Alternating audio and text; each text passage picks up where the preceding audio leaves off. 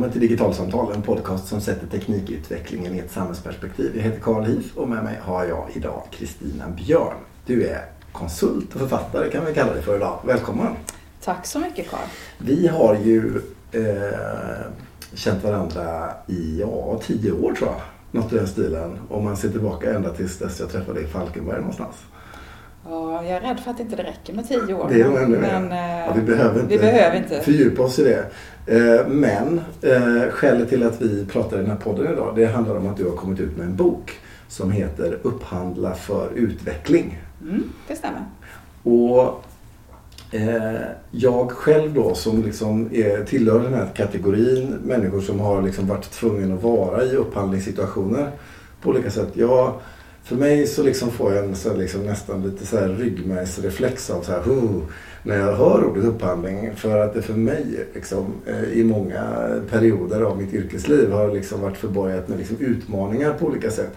Så för mig så blir den naturliga frågan att fråga mig liksom, varför väljer man då att skriva en bok om upphandling och verksamhetsutveckling som du har gjort? Jag har ju jobbat med, med de här frågorna i ganska många år nu och eh, också träffat väldigt många beslutsfattare genom de här åren och märkt att det här är ett område som eh, utmanar, precis som du beskriver. Man, man blir rädd, man tycker det är lite läskigt att ge sig in i. Man har lite för dåliga kunskaper och skjuter gärna framför sig lite för länge och så. Men, men varför eh. alltså, för det här är ju ändå liksom en ganska naturlig del av det offentliga sedan väldigt många år. Att vi har en lagstiftning som handlar om att skydda medborgarna i slutändan mot korruption i samhället och därför så ska vi upphandla saker och ting. Eh, och det handlar ju också om att skapa liksom en god prissättning på varor så att man inte blir lurad och sådär. Och Vad är det med allt detta som gör att jag får den här eh, känslan och som föranleder att man behöver skriva böcker på temat? Ja, men vi, vi rör oss på ett ganska komplext område. Eh, att upphandla för en digital skola, det handlar ju inte bara om idag att upphandla produkter utan om så mycket mera. Det handlar om tjänster, det handlar om att säkerställa kompetens och kvalitet. Eh, och det gör att eh, man kanske tycker att det är lite för komplicerat. Och sen finns det nog också en rädsla eh, av att göra fel. Vi, vi har ju ganska ofta idag om upphandlingar som blir överklagade och man hamnar i ganska jobbiga situationer. Med långa inte- domstolsprocesser och så. Ja. För, du kom in på det med en digital skola. Du har ju jobbat mycket med just det, vad som händer när man går in i att liksom köpa digitala produkter och tjänster i skolan. Och där har man väl kan man säga gått ifrån liksom ganska enkla upphandlingar av att köpa lite hårdvara för tio år sedan till att idag så är det här en ganska omfattande verksamhet får man väl ändå säga. Ja, jag skulle säga att man har gått från att, att köpa produkt till att köpa eh, ett resultat eller en effekt i sin verksamhet. Eh, och det är två helt olika perspektiv att, att, att hantera eh, som köpare så att säga, och även som säljare i det här sammanhanget. Och jag har fått eh, gräva lite i de här frågorna tillsammans med jurister och, och både med eh, leverantörer och köpare Eh, på olika sätt. Och både sett eh, svårigheterna men också vad det faktiskt kan ge en verksamhet när man har gjort en, en genomtänkt upphandling. Där man har eh, klart för sig vilken idé man har om vad investeringen man gör ska leda till i sin verksamhet. För, alltså när jag tänker på upphandling, alltså väldigt många upphandlingar det är ju sådana här köpa block och pennor och den typen av saker. Men det du pratar om nu det handlar ju om att köpa helt andra typer av, av grejer som inte liksom går riktigt och kanske exakt veta vad det är man köper. Det är inte så att det finns en färdig prislapp, 19 pennor och så är det klart. Utan det här handlar om helt andra liksom, komplexa tjänster och produkter helt enkelt. Mm, och, det, och det är ju också därför rubriken på boken till slut landade, eller titeln till slut landade i Upphandla för utveckling. Därför att eh, upphandlingen blir ju en väldigt eh, avgörande del av den här utvecklingsprocessen. Den, den utveck- verksamhetsutvecklingsprocess som ändå pågår eftersom leveransen eh, är så omfattande och komplex så påverkar den ganska mycket vad som är möjligt och inte eh, att göra i sin verksamhet. Men på vilket sätt menar du att upphandlingen, på vilket sätt är det så att den gränssätter eller skapar, eh, styr utveckling menar du? Ja, jag skulle nog vilja hävda att det, det gör så emellanåt och tyvärr då kanske jag brukar säga att ibland att det finns ganska många goda exempel på dåliga exempel på när upphandlingen inte går så bra. Då måste du ge några stycken tycker jag. Ja, jag vill inte hänga ut någon så men, men, men, men, men eh, jag tycker det eh, vi har inte riktigt råd att hamna i den situationen att vi hela tiden behöver anpassa oss efter det som vi till slut eh, fick. Så att du tänker att här, om jag står inför en situation där jag köper någonting och så har jag gjort en upphandling som innebär att jag hamnar i och har köpt en tjänst eller produkt som inte är det som jag egentligen vill ha. Och så blir verksamheten så att säga, innehåll styrt som en konsekvens av hur det här verktyget ser ut som jag har köpt eller vad det nu kan vara för någonting. Ja, att man hamnar i situationen att man helt enkelt får se vad är möjligt att göra med det här då. Istället för att, att skaffa sig en situation där man faktiskt kan göra, eh, ha möjliggjort det man vill göra ifrån början.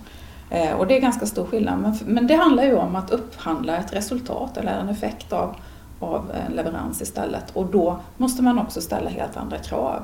Men Priset okay. till exempel blir ju ganska underordnat. Ja, för pris är ju liksom eh, någonting som blir liksom ständigt återkommande i upphandlingssammanhang. Att, men, den, då fick den det lägsta priset och så vann den. Men du menar på att liksom, så ska man inte tänka när man tänker upphandling. Utan det är, om, om upphandlingen handlar om att eh, åstadkomma en effektförändring så blir priset sekundärt i relation till effekten. Ja, jag tycker i alla fall att priset ska påverka i mindre utsträckning än, än vad det ibland gör idag. Jag skulle säga att, att eh, priset kanske ska ha en 20-30 procent av den totala påverkansfaktorn på, på ett utfall på en upphandling. För, för väldigt ofta, alltså eftersom upphandling, i min eh, liksom, världsbild i varje fall, så liksom, det är en sak att göra de här upphandla pennor.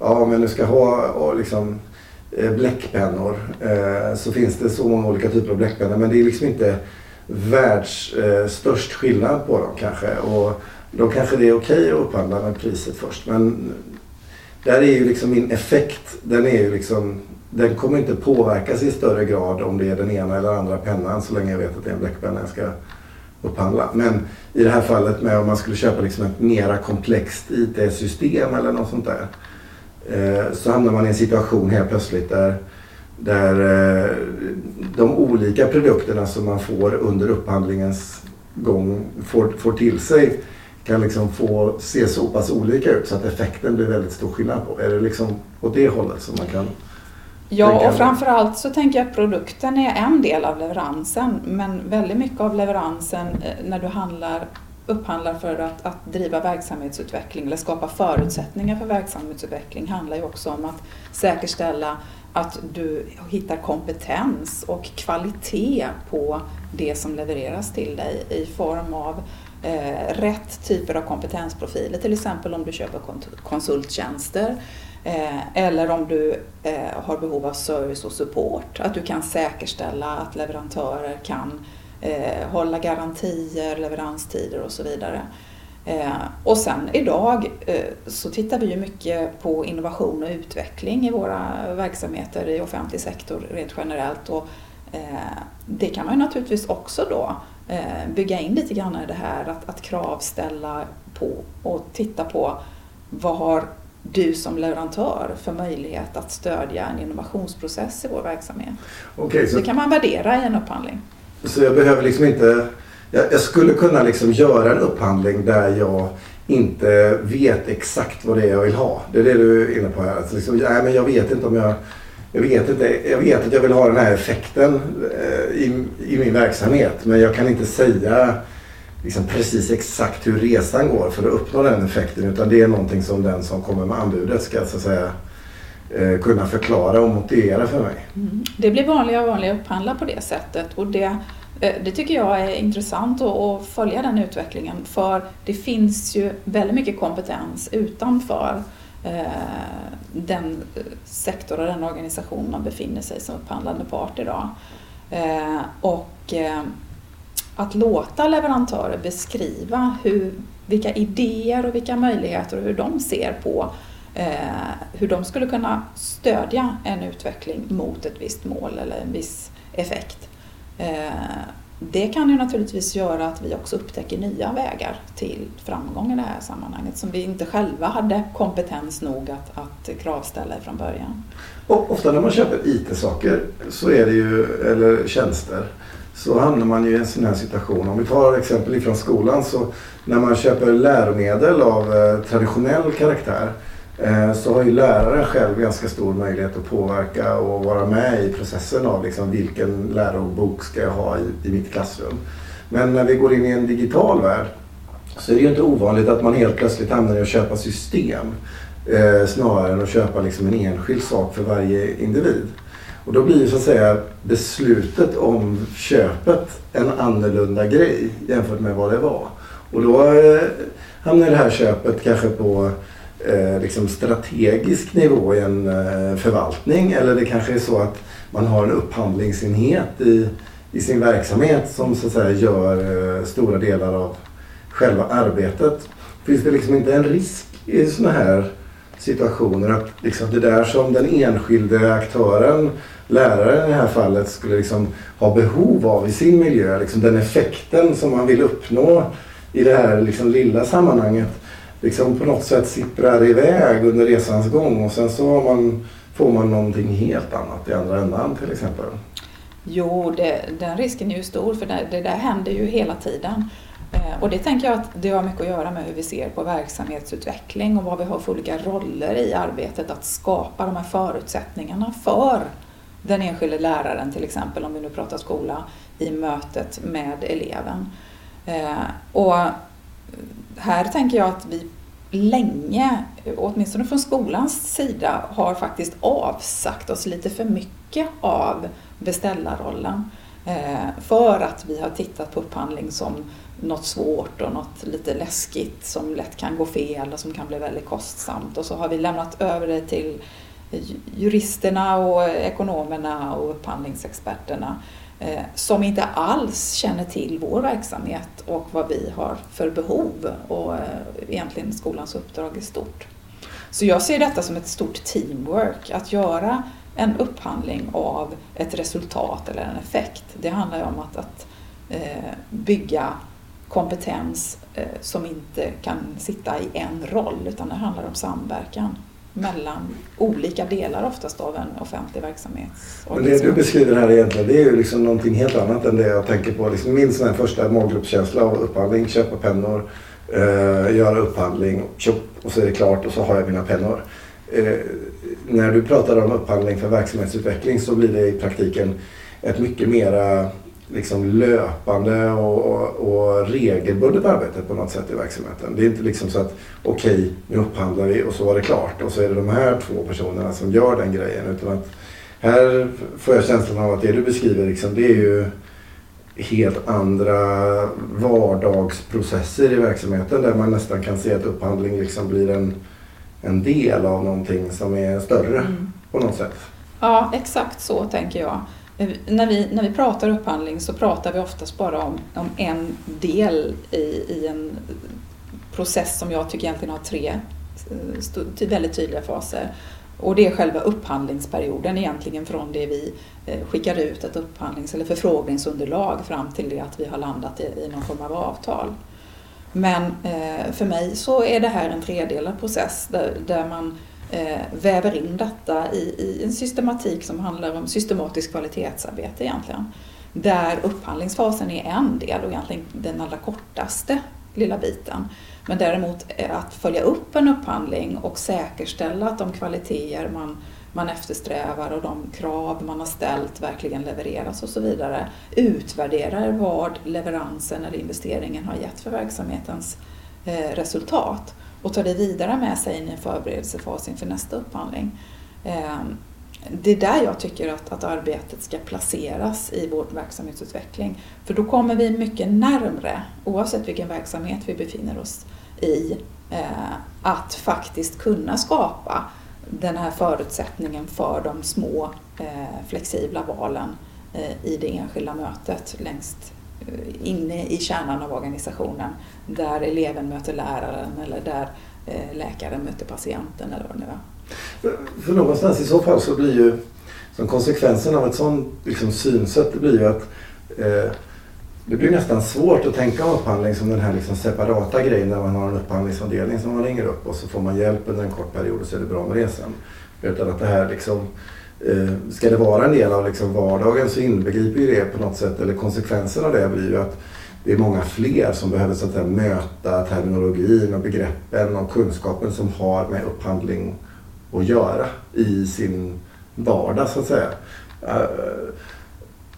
Jag, jag delar ju upp lite grann det i, i boken. Det är alltså att, att titta på eh, beställarkompetens och upphandlingskompetens som lite två olika saker. Så vad är det som skiljer beställarkompetensen och upphandlingskompetensen i, i det här sammanhanget? Ja, som jag ser det så handlar upphandlingskompetensen eh, ganska avgränsat om den juridiskt styrda processen eh, under själva upphandlingsfasen. Och där behöver man som verksamhetsansvarig och som involverad i den här typen av arbete ha en viss grundläggande kompetens. Och det kan vara att man liksom har en avdelning som hjälper en eller ja, en person som är särskilt utsedd och som är duktig på just Det har man också. Men det underlättar väldigt mycket om man har en väl, åtminstone en väldig baskunskap i hur den processen ser ut. Om man som verksamhetsansvarig ska säkerställa att den ska genomföras. Eh, men det är ju du som verksamhetsansvarig som, har, så att säga, som egentligen är den egentliga köparen.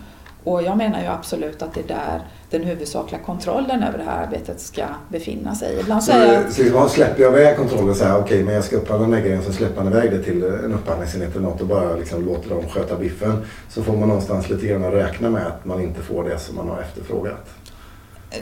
Det, så behöver det inte bli för, för det också beror på naturligtvis hur väl man har, har förberett sitt arbete.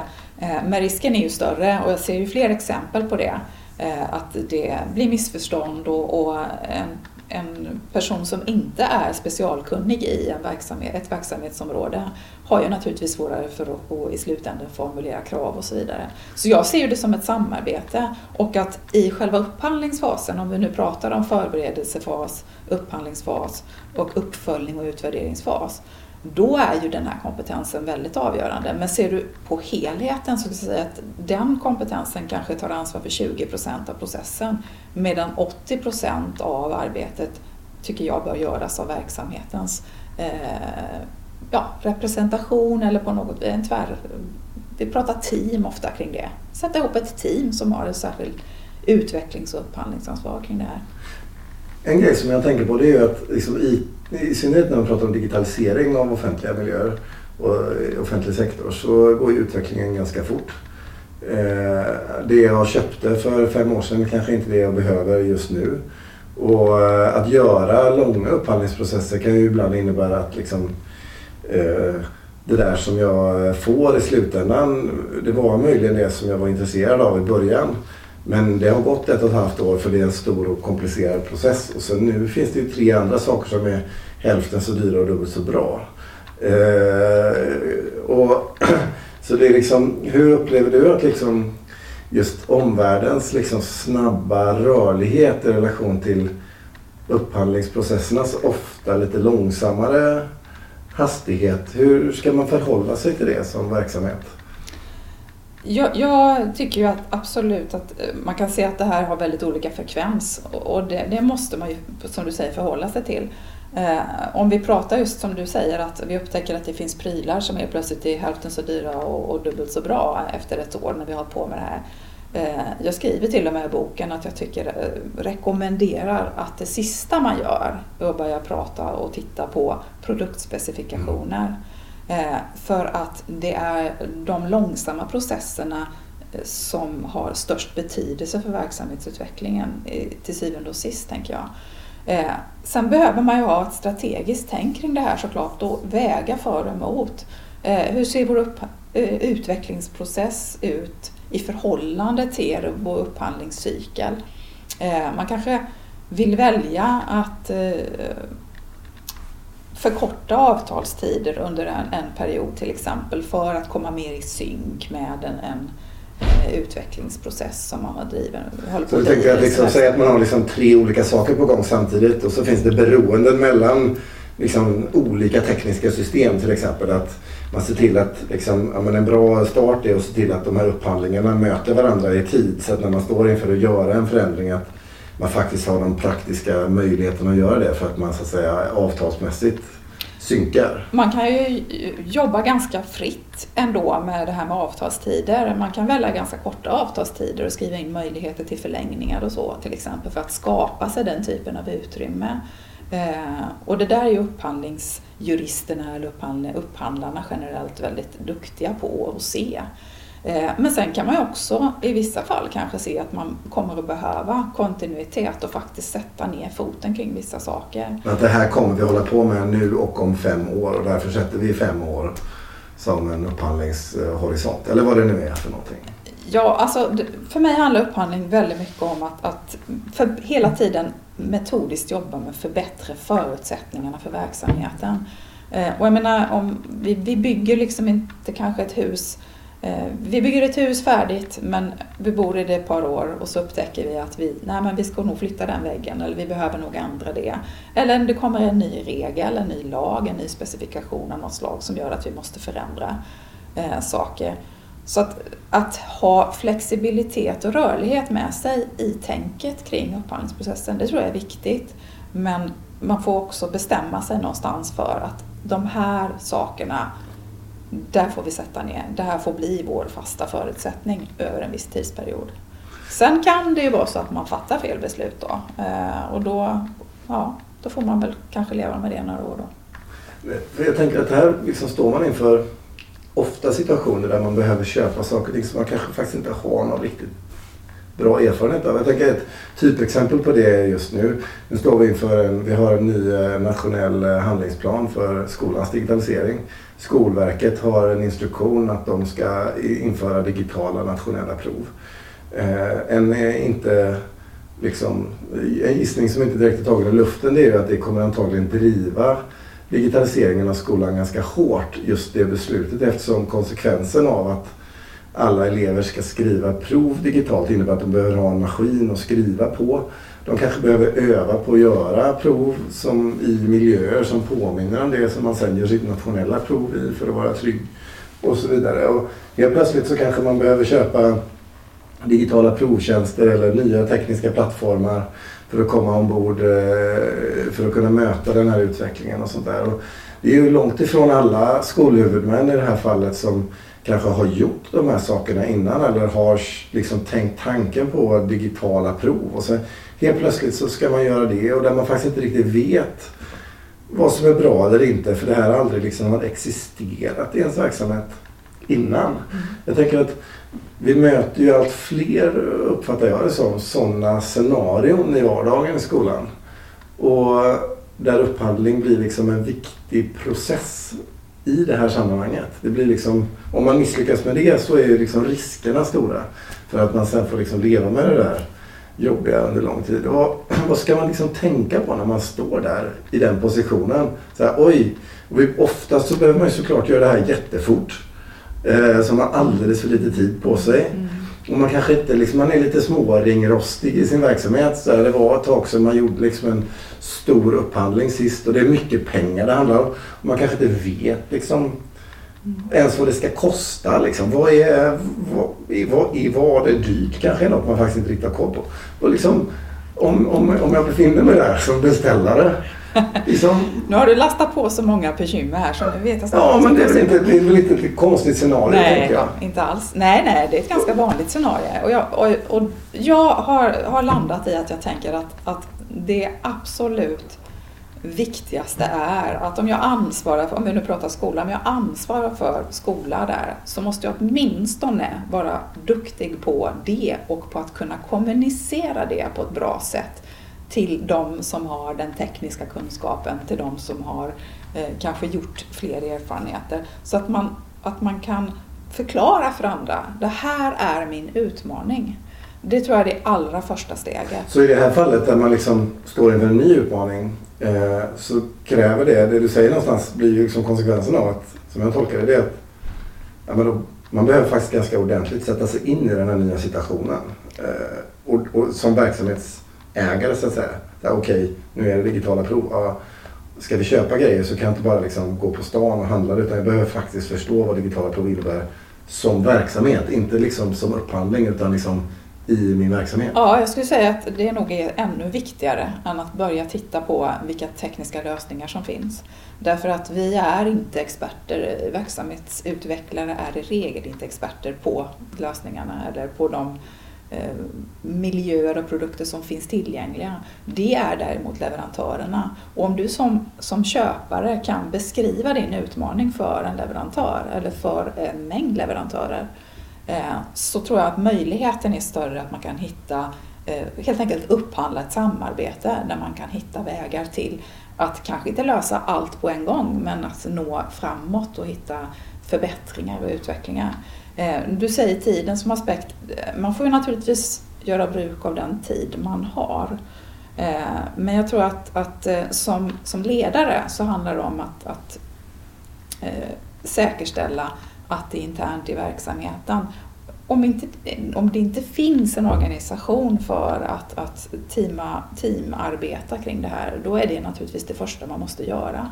Så det här egentligen innebär ju liksom att står man inför den här situationen så handlar det egentligen om liksom att se över sin organisation. Så här, är vi, hur, hur är jag organiserad i min verksamhet för att kunna ta mig an att i nästa skede göra en upphandling men inför det att ens för, liksom, bygga kompetens i verksamheten för att kunna göra den här upphandlingen. Ja, absolut. Och det, för mig handlar det om att stärka sin beställarkompetens. Att vara duktig på sin egen verksamhet och kunna kommunicera Eh, det man vill uppnå, att ha en idé om vart man ska någonstans. Men sen handlar det naturligtvis om en mängd saker, att man tar, tar, tar rätt på sitt nuläge och hitta Eh, vilka utmaningar man står inför och, och göra prioriteringar. Eh, men jag tänker också att, att eh, det finns oftast ganska mycket kunskap i den egna organisationen men som ledare handlar det om att, att helt enkelt få den att börja samverka kring de här frågorna och, och ja, om du vill uttrycka det så, skapa den organisationen. Sen, jag kan ju tänka mig att det finns andra, alltså här, alltså när en sån här sak sker som, som i fallet med liksom, eh, skolans digitalisering.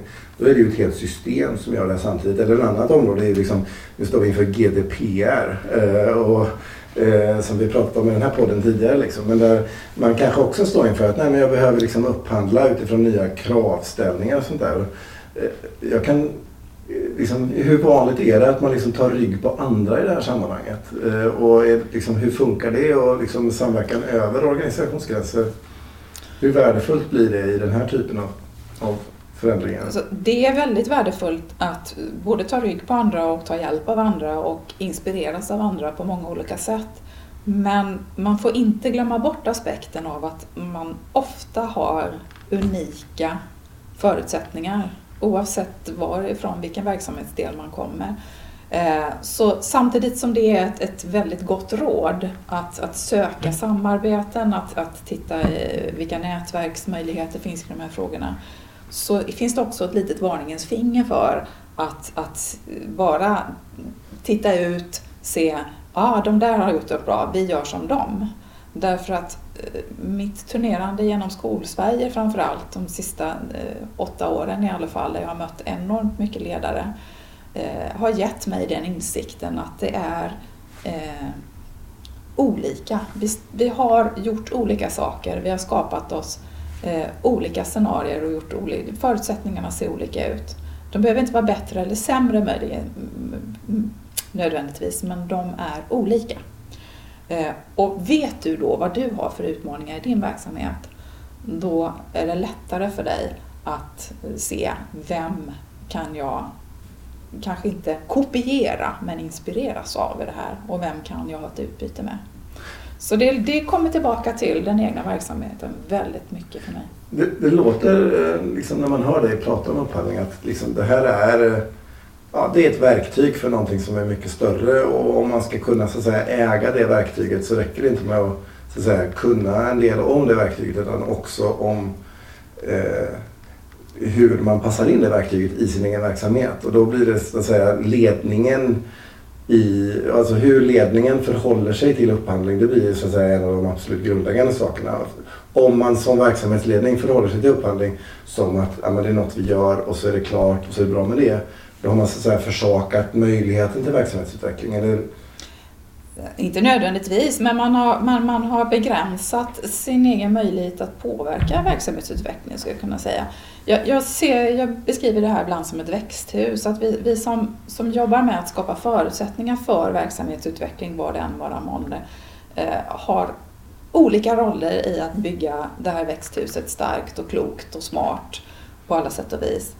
Eh, för att trädgårdsmästarna som, som vi ska leda och de här små plantorna eller vad det är vi möter ska kunna växa och gro och utvecklas på olika sätt. Ska få så goda flexibla förutsättningar som möjligt för det. Vi kan vara tekniker, vi kan vara, vi kan vara ekonomer, vi kan vara chefer. Eh, vi kan ha olika roller i det här men att vi eh, hittar de här bilderna och hittar våra platser både i rollerna och i organisatoriskt kring hur vi bygger det här starkare och bättre. Där är ju upphandling bara en liten del, men den är viktig. Så att vi får rätt typ av glasrutor, rätt typ av ventilationssystem eller vad det nu är vi behöver köpa för att det ska bli bra. Det känns som att det finns ganska mycket att göra på det här området. Eh, I synnerhet med den utvecklingstakten som är. Eh, om man står i den här eh, lite jobbiga situationen som jag beskrev tidigare där man liksom inte har eh, världens bästa koll och man behöver köpa saker eller inleda processer liksom snabbt och kort. Liksom, vad skulle vara det första man gör då? Var börjar jag liksom? Och vilket spadtag tar jag där för att växthuset ska bli så bra som möjligt? Ja, jag gillar inte att, att lyfta fram eh, ja, mig själv så mycket liksom... men jag skulle nog säga läs min bok. ja, det var men, ja, men ja. i ett senare skede, om man liksom, liksom, att sätta sig in i kunskap i varje fall i vad det här handlar om. Det är en, där man måste börja där någonstans. Ja, jag tror man måste bestämma sig för hur, hur man ska se på det här med upphandling. Och om man är ansvarig för att en verksamhet ska utvecklas Eh, Eh, då måste man göra det på något vis till en del av sin utvecklingsprocess. Eh, sen kan det säkert ta en mängd olika uttryck, eh, tänker jag, beroende på vilka förutsättningar man har och var man står och vem man är och så. Men, men man ska ju framför allt inte fortsätta ducka frågan utan man behöver ta sig an den på ett eller annat sätt så att man inte står och gräver med en planka när man faktiskt kan hitta en, en väldigt mycket bättre spade någonstans och få till den. Så svårt är det inte. Kristina, tack så jättemycket för att du var med i Digitalsamtal. Tack. Med det här så är dagens podcast slut. Så får gärna iväg till Facebook och gilla vår sida Digitalsamtal där vi också postar alla avsnitt och annat. Vi finns i Facebookgruppen Digital samhällskunskap där ni gärna får diskutera samtalen vi har. Är det så att ni har en fråga till oss så får ni gärna höra av er. Eh, vi finns på digitalsamtal på Twitter och på podcast.digitalsamtal.se om ni använder e-post. Och är det så att ni lyssnar på oss i en eh, poddspelare så får ni jättegärna betygsätta oss för då hamnar vi högre upp i sökresultat och fler får möjlighet att hitta till oss. Men till nästa gång, hej då!